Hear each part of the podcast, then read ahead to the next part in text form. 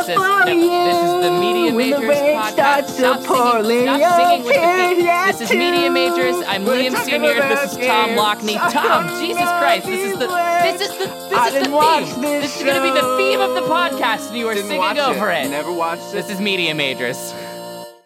Hey everybody, welcome to the Media Majors podcast starring yours truly, Tom Lockney, and your friend and mine. Liam Senior. Yeah, yeah, we I'm uh, also yours truly, though. oh, you know it. Uh, we talk about major media on this podcast. Liam's a movie guy, I'm the game guy, and we talk about fun stories from each of our preferred mediums. That's it. That is exactly correct. That is- Think of it as learning and laughing and loving. Mm, was so much loving, a lot of love, a Lot of love loving. on this podcast, and this is gonna be loving. There's going to be a lot of love on this episode in particular because I'm going to start us off with my story. It's not about a, it's not about a person. It's about it's about a thing. It's about a thing. summer camp. Summer camp. Yes. What? Uh, it starts Tell me. Tell me the rest of this. it starts in 1995 on AOL. Ooh. Oh yeah. Oh yeah. Get out your get out your free 90-day trials, guys. 95 AOL. Are we gonna get cybered? Oh yeah, we're going to get cybered. I'm talking about Camp Hyrule. Camp Ooh, Camp Hyrule. I don't know what this is. I'm concerned. It sounds like a place where men dress as Zelda to fuck children dress as Link. Well, fortunately, it was online only, so they could only lure children to come and fuck them dressed as Link. Ugh. However, it, it was sponsored, obviously, by Nintendo of America, uh, and it, it was specifically ran by the counselors, quote unquote, were people who worked at the now defunct Nintendo Power Magazine, pour some out for one's homies. I have so many issues of that in my childhood bedroom. I do. Nintendo Power was the shit. I'm so. It was the shit. Uh, but it was an on, Camp Hyrule was an online simulation of a summer camp. Uh, y- you know, uh, I'm gonna I'm gonna send you a quick image just so you get the idea. But if uh, listeners just Google Camp Hyrule, It looks like a very small theme park map. There's a DK Jungle Bongo Place, a Metroid ship, a Pokemon town. Oh, kind of looks like the if you put all the super original uh, Super Smash Bros. stages in like a theme park map Yeah. almost. well, it changed from year to year. Sometimes to reflect Termina from uh, Legend of Zelda: Majora's Mask because they wanted to Mhm. promote that game. Some of the featured landmarks would be uh, the Lost Woods, which was a chat room for discussion of the Legend of Zelda series. Oh boy. Uh, Kirby, I bet you I bet you that's what it intended to be, but that was not what it was at all. Kirby's Mess Hall, a chat formerly called quote Mess Hall until Kirby took over. Uh, users were virtually fed food, and it was a general discussion chat. By the way, this is the birthplace of Vor. I don't know if you knew that. ah, there you go. Yeah. I was wondering when we'd get to that. Kirby's the original Vor Hound. oh yeah. Mr. Oh God, Mr. Pickle's crib. I didn't see this before. Oh no. Oh my God, a chat only open to Nintendo of America Sean when he decided to use it. Who? I th- these are you, you're gonna hear a lot of names. You're gonna hear a lot of usernames that don't mean much. Are probably Nintendo of pa- uh, Nintendo Power people or Gotcha. random uh, folks from the internet because registration was open for about a week, July to early August, How long did uh, Camp Hyrule last? from 1995 to 2007. It eventually moved Uh-huh. Okay. off of AOL. Thank God. Um, but yeah, they would open registration up for about a week. Uh, they would. It, it was unlimited membership. Like any any number of people could show up. But to register, you had to acquire a quote My Nintendo account, which we might now know as Club Nintendo in in the Mhm. United States. And the site's format was kind of similar to Homestar Runner, where where you would click around and play like crude flash mini games. This was very much early internet. People trying to like figure out what you could do w- w- with it, uh, uh, other than stalk and harass people. Wow, we dropped the ball on the internet, didn't we? Oh yeah, we, oh, we sure did. Oh, we sure did. Yikes. Hey, hey, you know what? We had a win. We had a win. Milo Yiannopoulos isn't on Twitter anymore. Mm. Thank God. Raise the roof. Oh yeah. Raise the roof. All right. I'm waiting. I am. I am so nervous for when this story turns darker. Uh, well, now that you mention it, I'm gonna I'm gonna send uh, uh, you another link to a flash game, and I'm gonna describe it. This is the only footage I could find of one of these flash games, and it's roasting marshmallows. and it's an anthropomorphic marshmallow.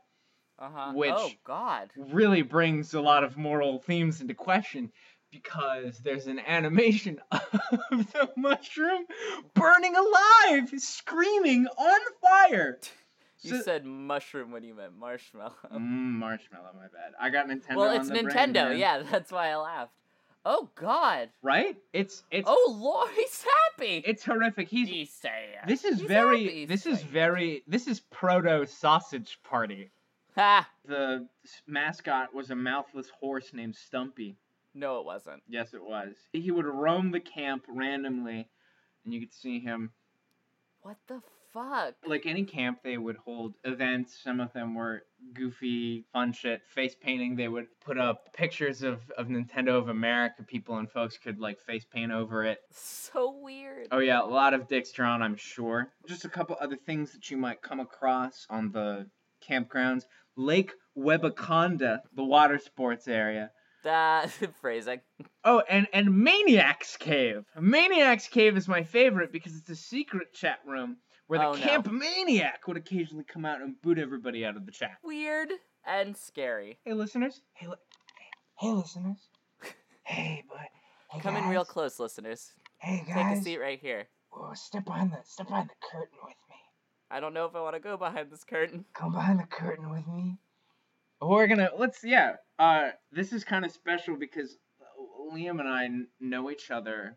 From summer camp. Yeah, we went to the same summer camp for a while, and that's part of why I picked this topic is because I think it's a great avenue to talk about the fucked up shit that happens at summer camps and what's sort of analogous in Camp Hyrule. Okay, I like that. Mm-hmm.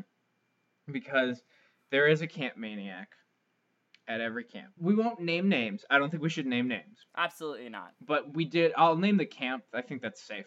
Yeah, we went to a camp called fine. Camp Shohola. I worked there for a year, and that year was the first year that it was an explicit rule that you could not beat the campers.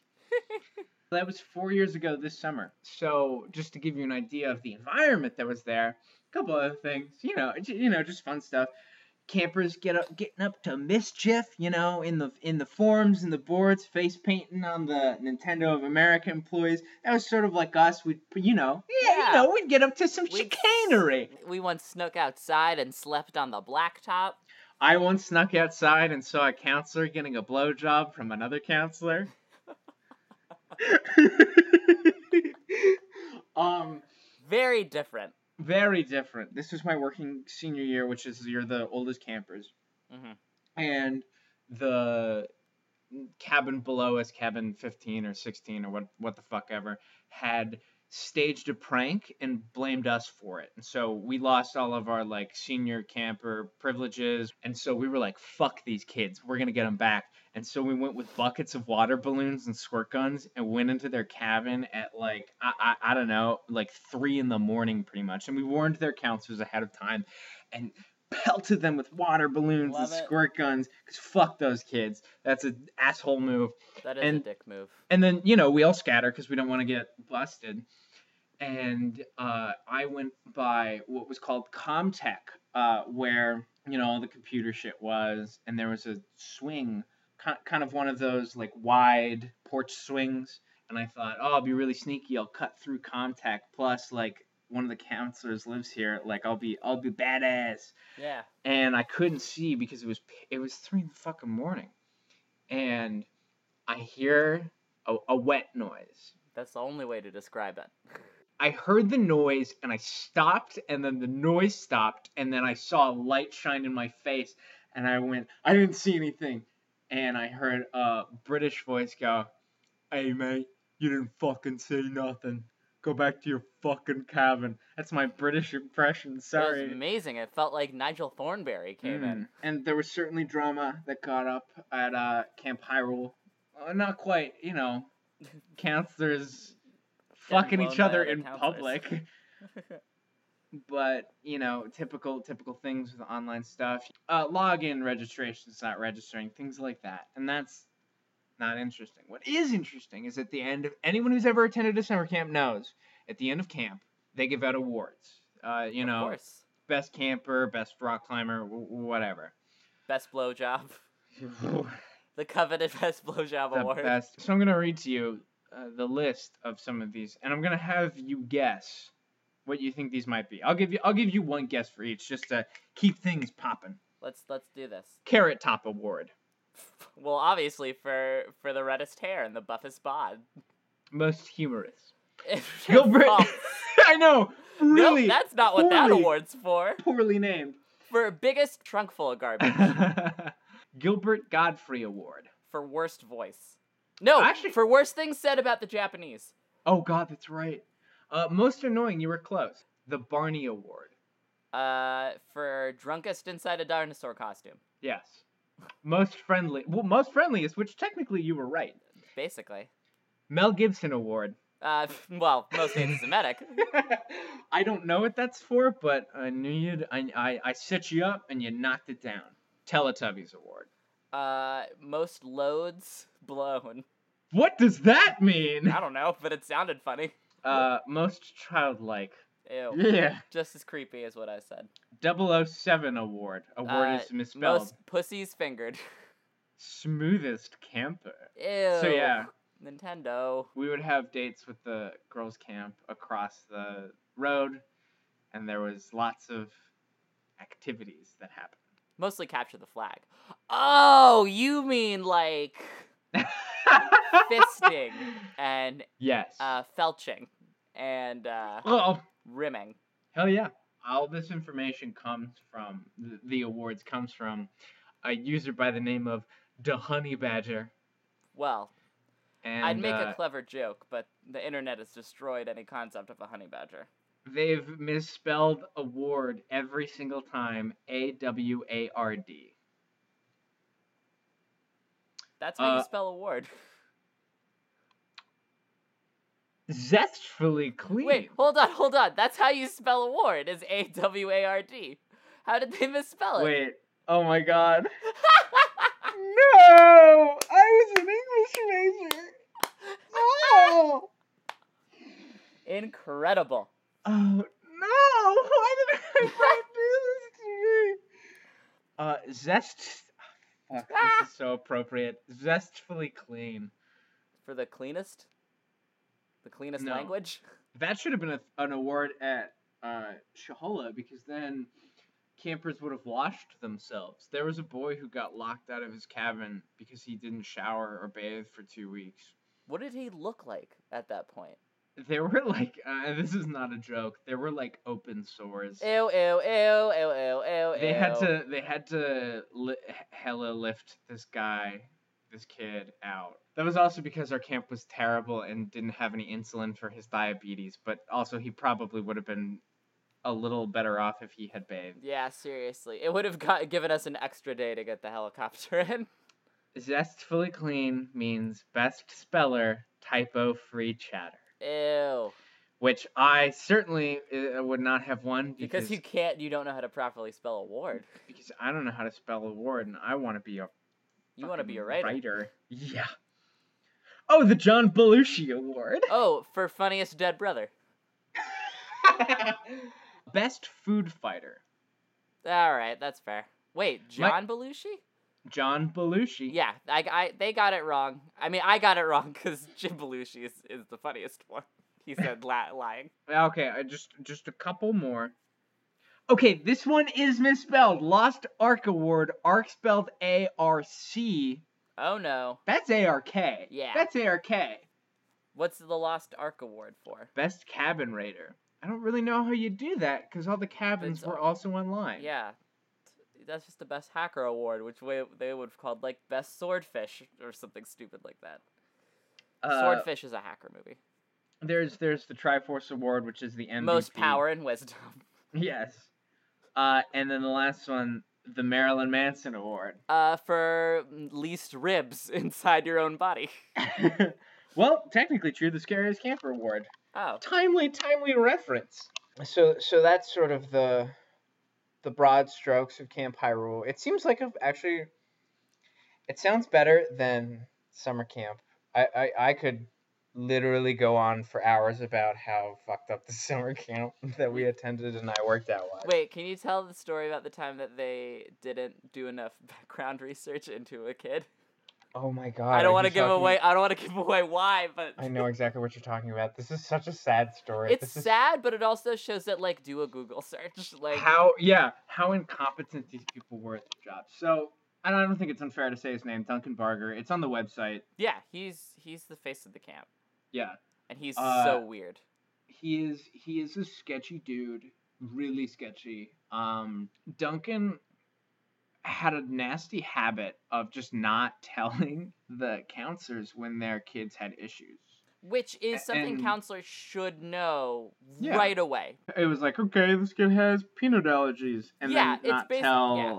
like all the all the, all the psychological problems that kid had. And so there's the, this little boy from Russia Oh boy. He shows up at the camp, and he's like twelve, and everybody everybody you know th- there were a lot of shitty fucked up people who worked at that camp, but to their credit, they really tried to work with this kid and and help him out, support him because there was clearly something. And these are other that- like these counselors are also children. They're like they are. oh yeah, yeah. They are I walked in on a guy. like- I walked in a guy with uh with a vial full of steroids in his butt.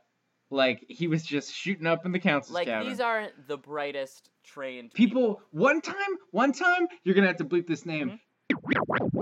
Ha! Took two CITs into cabin eight, put newspapers over the the doors. Like that's not sketchy as hell, and got blackout wasted puking all over the floor. Like they all were like they had to clean up their own vomit. and everybody knew what was going on. It was for their day off. If you're, ugh, nah.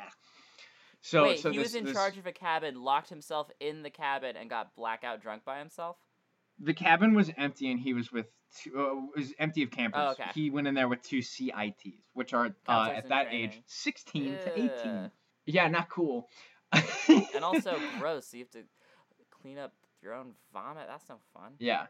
Gross. Uh, and so this Russian kid shows up, and something's wrong with him. He can't use the restroom.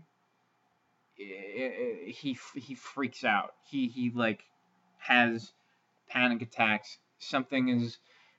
He's not. He doesn't act like somebody his age does. Like again, clearly something has happened to this kid, or he's on the spectrum.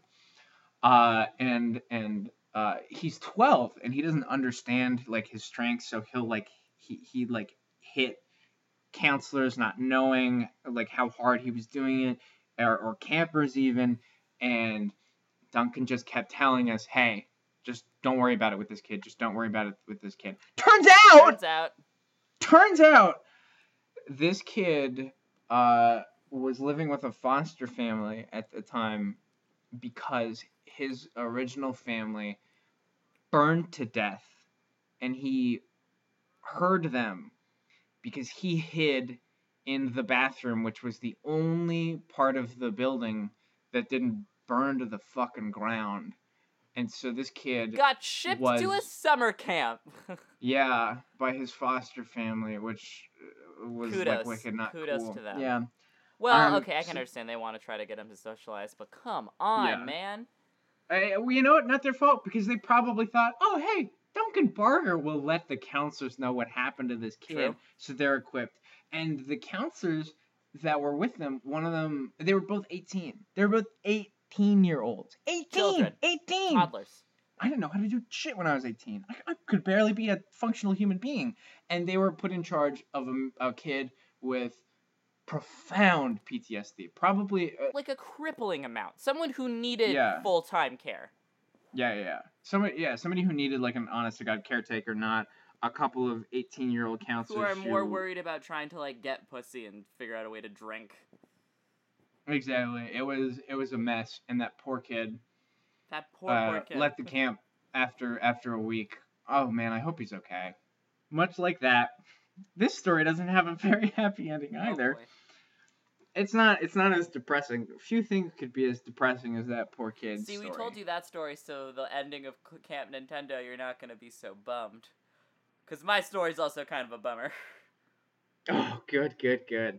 By the end of of its its run in in uh oh, when was it? 2000 what did I say? 2007. Yeah, Uh that was the year uh, it's the Nintendo Insider forums closed down because there was a uh, changing of hands. Nintendo Power was no longer an in-house publication from Nintendo, and it was then a publication of Future US. In 2007, it switched hands, hmm and so that was the last year that there was a Camp High Hyrule because it was the Nintendo Power folks that ran this thing. hmm Um, and so i- it's it's no more. There's there's archived things. If you go on the Wayback Machine, I think you can access archived uh, caches of the website.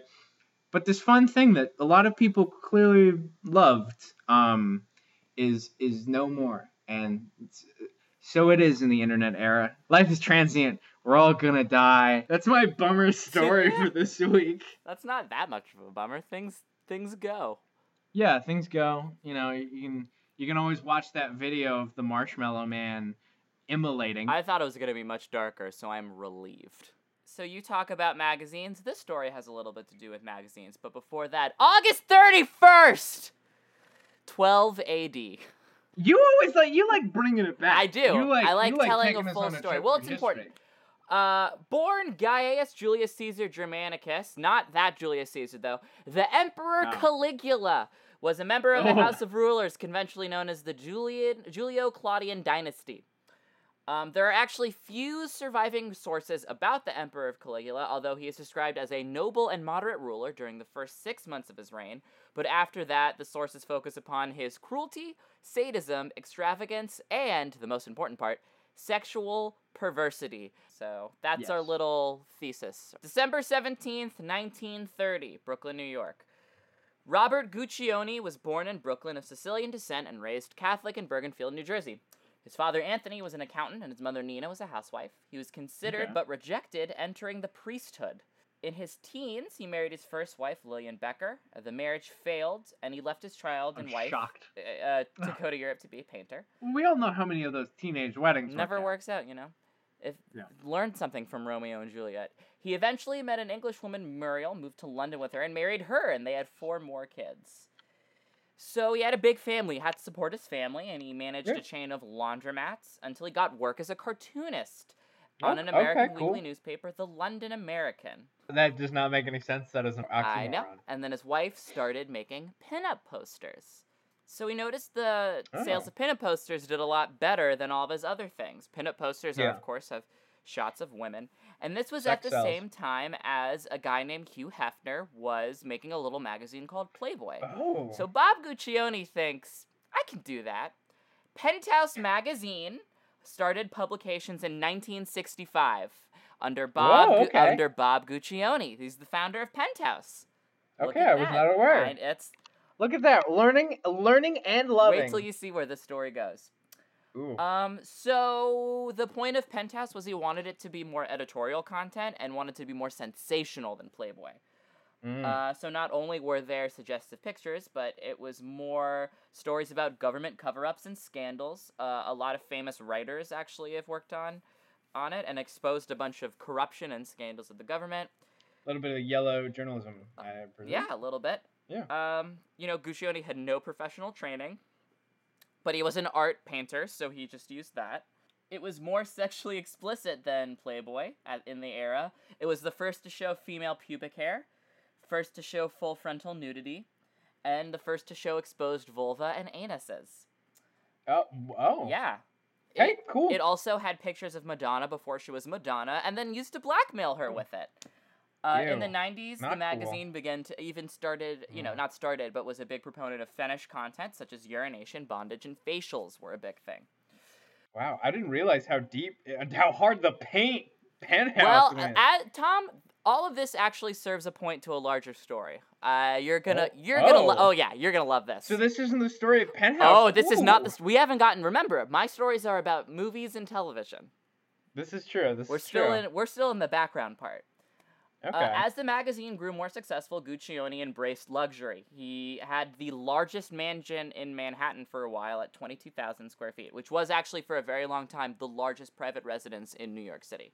So, this is the guy who, from nothing, figured out he could make a lot of money doing stuff that he had no formal training in, using sex to sell everything, and profited from it. Right. America. um, so, Ugh. The men's magazine Penthouse actually had been involved in film funding. In the 70s, it funded the Chinatown and The Longest Yard and The Day of the Locust, but it had never produced a film on its own. Did you say the Chinatown or Chinatown? Chinatown. Oh, oh, Like okay. the Chinatown. Ooh, got its hand in a pretty sweet pie. Good movie. I believe uh, Robert Evans was a producer of Chinatown. Robert Evans is this Mhm. big hot. I, we're gonna do. I'm gonna do Robert Evans as a separate story later on. It's gonna be fucking great. I would love to hear you do Robert Evans. yeah, you would. No, Robert Evans is crazy, so it would, does not surprise me that he was probably friends with Guccione and got him to put some money in Chinatown. okay. So, the magazine's founder, Bob Guccione, wanted to produce an explicit adult film within a feature film narrative that had high production values. So, he decided to produce a film about the rise and fall of Roman Emperor Caligula. Oh my god. Development began under producer Franco Rossellini. This is also like the most Italian film ever made. Um, uh, a screenplay was written by Lina Wertmüller, but Guccione rejected her screenplay. But guess who he hired to rewrite the screenplay? Al Pacino. Gore Vidal. Oh, oh, okay. So he got famous writer and philosopher and just general like pundit thinker Gore Vidal to write. oh my god. and now apparently he hated Goodall's script. Uh, it was had a strong, strong focus on homosexuality because Gore Vidal was gay, and only had one heterosexual fuck scene in it. Uh, so they argued and argued and argued over rewrites to the point of where Guccione demanded to take his. Uh, sorry, uh, Gore Vidal demanded to take his name off of the movie, even though the movie at that point was called Gore Vidal's Caligula. And Guccione did tons of rewrites and toned down the homosexuality stuff. Uh, and toned and the oh by the way the only heterosexual scene was between Caligula and his sister. that was the only heterosexual Ew. sex scene. Ew. I've. I mean. Oh, we- we're I mean that tracks. Yeah. That tracks. Caligula. we're still on we're still on part Caligula? three. oh, Caligula was like a nasty boy. He was he was a dirty oh, boy. Oh, Caligula was a dirty boy. Okay. So Guccione wanted this to be like his Citizen Kane. Gore Vidal was paid two hundred thousand for the screen, uh, two hundred thousand dollars for the screenplay that they didn't even end up using. It's like Skyrim with fucking. Uh, three directors turned down, including the screenwriter that he fired. Uh, and then okay. he got Italian filmmaker Tinto Brass, who directed a porno called Salon Kitty. That, if you look at that uh, Salon Kitty's Wikipedia page, uh, one of the see also links is the party at Kitty and Studs from the first episode, Sylvester Stallone's porno. Callback. Callback. Uh, so Tinto Brass uh, directed it, with basically Guccione directing it uh, as well. Apparently, Brass had a very reputation for being brass and difficult to work with, and Guccione thought that a Hey. film of this epic proportion would definitely keep Tinto Brass in line. Uh, in a Time magazine interview, Vidal said that in f- film production, directors were parasites. Brass demanded Vidal's removal from the set, and Guccione agreed. Vidal eventually filed a contract dispute and wanted 10% of the profits, and it just got so out of hand that Vidal's name was removed, and they basically paid him off. Uh, and that it would they they agreed Yikes. on it being adapted from a screenplay by Gore Vidal. No official screenwriter was credited. Hmm. That's never. That's never made for a bad movie. So, casting. Malcolm Oh, yeah, McDowell, the Helen Mirren, Peter O'Toole, and Sir John Gielgud were all cast and are in the movie. I'll re I'll re-go that list again because the top three are insane. It is Malcolm McDowell, Helen Mirren, and Peter O'Toole. This is in the 70s before any of them really had any big careers going on. I think Malcolm McDowell had done Clockwork Orange by this point, though, uh, which at the time was still a very small film. Only one actress, when learning about what the film was about, um, was recasted. Uh, Maria Schneider ca- uh, was cast as Caligula's sister and recast as Teresa Ann Savoy, who worked on Salon Kitty with Tinto Brass. So they hired in a porn actress, essentially, You know my favorite part about Helen Mirren is right uh, now. that she did this movie. Well, that she did this movie. Her entire body of work. She's wonderful. And do you saw? Did you see what she said about Idris Elba when she met What? him? Quote: I was so dumbstruck by how gorgeous he was. I could hardly get a word out. Oh my God, he is so beautiful. Love it. I would watch them have sex, and it would be the most beautiful thing in the world. She's she's also fucking. Gore was at Gore Vidal was actually instrumental to get Malcolm McDowell, who yes had just done Clockwork Okay. And by the time Malcolm McDowell went to set, of course, yep. By the time Malcolm McDowell went to set, Gore Vidal was no longer a part of it. So Mm. Helen Mirren was primarily known as a Shakespearean actress at the time, and tracks, uh, Malcolm McDowell is the one who talked her into it. Uh, you only see her bare bottom in it, I believe. Uh, but that doesn't matter because you still see a fuck ton of other things. Uh, in retrospect, Helen Mirren now says the film was like being on an acid trip. It had its good moments and it had its bad moments, and it was a fantastical journey. Hmm. It went where angels fear to tread. That's a very, very polite deflection of saying this movie was a weird, horrible experience. Yeah. Um, it said that Mirren had to leave the film for the first cut because of, uh, oh, it said that sorry, it said that Mirren had to leave uh, to be uh, it is said that Mirren had to leave to be sick the first time she saw the huge set, which was populated almost entirely by naked people. Hmm. So the first I day blame said she had to leave. I don't blame her. Yeah. either. Uh, when it was completed four months after, uh, you know, it was completed in four months. Tinto Brass had shot 120 miles of film. Oh my fucking god. Hey, we got 124 miles of dicks! 124! Actually, no. And although the cast did not know it at the time, Guccione had secretly also saw- shot some scenes of his own. Oh my Guccione god. decided after one visit to the film set while Brass was in the midst of shooting a sexually explicit sequence. Basically, Guccione was on set one day and Tinto Brass was filming a sex scene, and Guccione was like, All these extras are super ugly. I don't like what you're doing. And Tinto Brass was like, Too bad. So Bob Guccione was like, Fine, I'll just sneak in. He snuck in at night with people from Penthouse Magazine and shot a bunch of sex scenes secretly.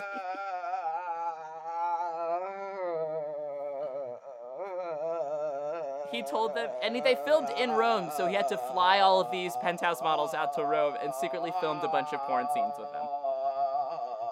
Wait, it gets better. The the penthouse pets, they were told that they would be joining the cast of the Bond movie The Spy Who Loved Me. Oh my god. Hey, baby, baby, come here, come here. I got I got you a role on a movie. Oh You like James Bond? We got you a role on a James Bond movie. They fly to Rome. Where's James Bond? Oh, you're, he's not gonna be in the scene with you.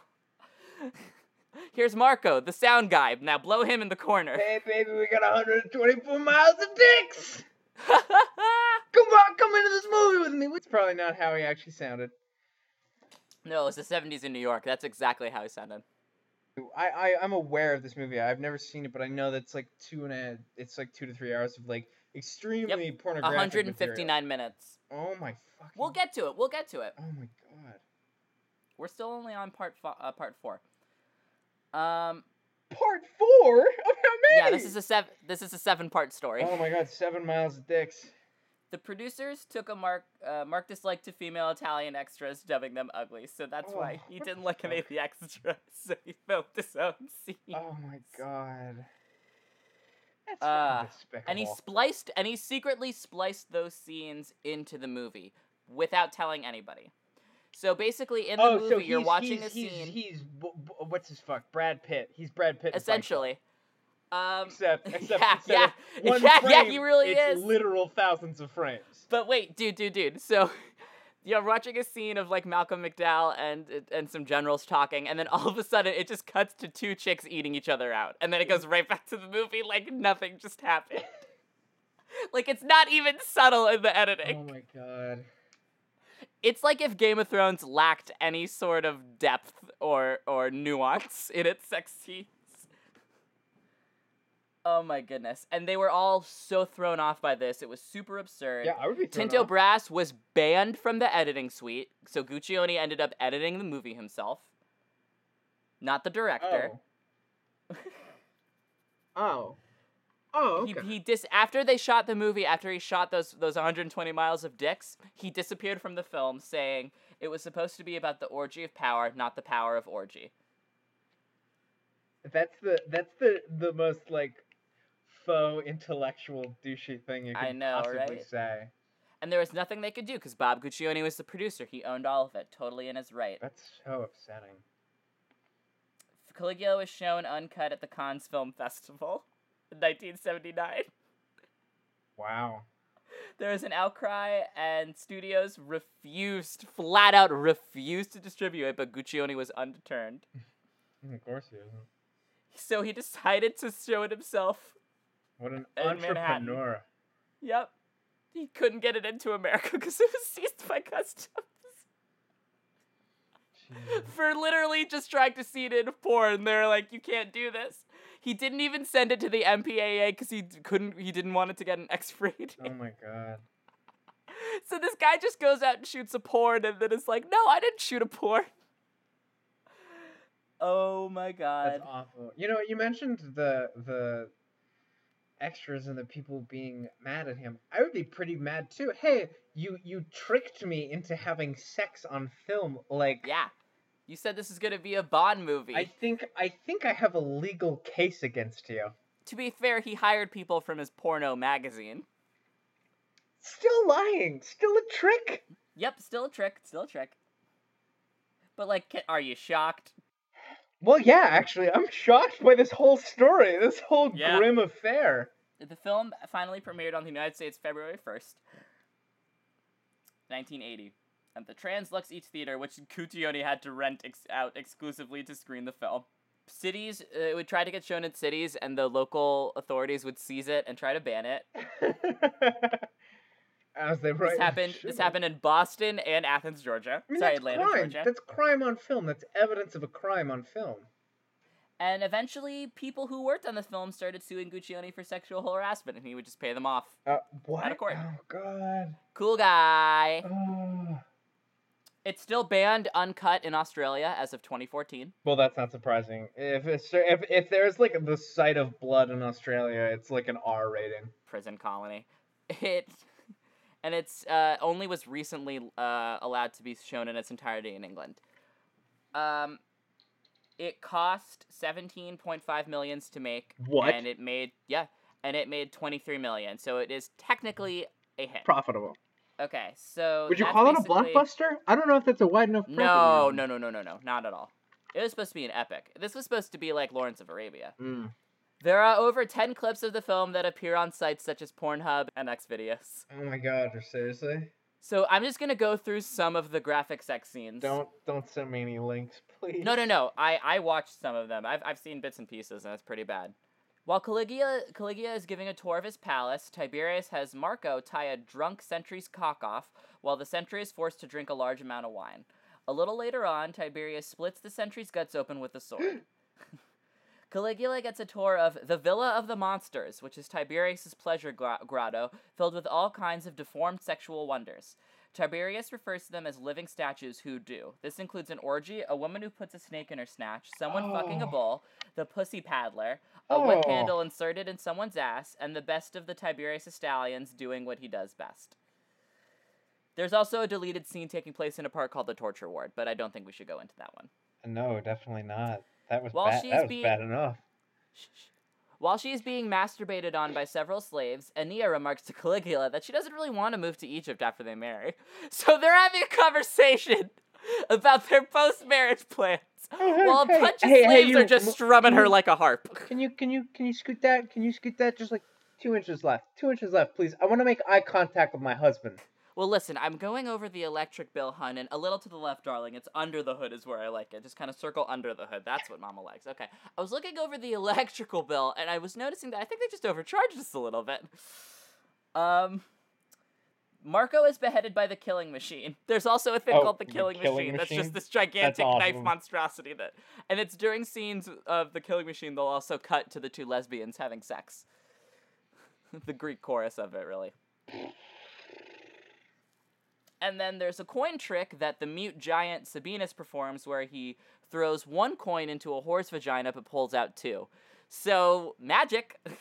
So the most most of the scenes though Oh. are just incredibly long blowjob orgies. And you know, and you know, and you know, and you know, and you know, and you know that because this was when, when was this filmed? 19... 1979. 1979. That it was a real horse, and that it was all really done, and it was no. Uh, no, there were no. Sorry, there were no no hor- no animals were. It, his stallion was just a guy with the size of a dick, with like a giant horse dick. Oh, really? Yeah, yeah, yeah, yeah. yeah. There are no Okay. animals in it. Uh, but he's called the stallion in the movie. That is still nasty. Oh, it's still very disgusting. Um, and Caligula still fucks his sister in it. So Oh, oh, thank God they kept that scene. Gore Gore Vidal, I'm sure, was very happy. So when I said Caligula was a had a bunch of sexual perversity, there there was a point to that. So did the man who created Penthouse. Bob Guccione. Speaking of which, uh, part seven. After several Robert. wildly unsuccessful invention, uh, investments by Guccione, including the Penthouse Boardwalk Hotel and Casino, which lost 160 million, and a never-built nuclear fusion power plant, What? uh, yeah, this all added to Guccione's uh, financial woes. Whoa. So he had, and he tried to regain sales by doing a bunch of crazy like hail marys, including trying to get Monica Lewinsky to pose for the magazine after the Bill Oh. Clinton scandal, I remember hearing about that. Yeah. and offering the Unabomber a three forum for his views. Those didn't work out. Trying to turn those financial woes into some financial woes. In 2003, he declared bankruptcy. Um, sorry, General Media, who published the magazine, declared bankruptcy Mm, because the internet porn started to kick them in the ass. yeah. and Guccione resigned as chairman and CEO. And the whole company filed for bankruptcy in two- 2013. But they emerged from protection and eliminated 300 million in debt. But oh, the company well, I was about were to say at least this had a happy ending, but I guess not. Nope, the company shares were deregistered and will no longer trade in open market. Guccione died in 2010 of lung cancer. oh, okay, good. Um, Malcolm McDowell, Peter O'Toole, and Helen Mirren went on to have very successful careers, but are still horribly embarrassed by what they're a part of. And of course, Gore Vidal went on to be Gore Vidal. Yes. So that's Caligula. Wow. Yeah. Told you I had it easy. Man, that was a real. You know what? I thought you couldn't top yourself with Woody Allen's sexual history, but you done went and did it. That's nothing. Oh God! Can you believe Bob Guccione considered being a priest? Yeah, actually, yeah.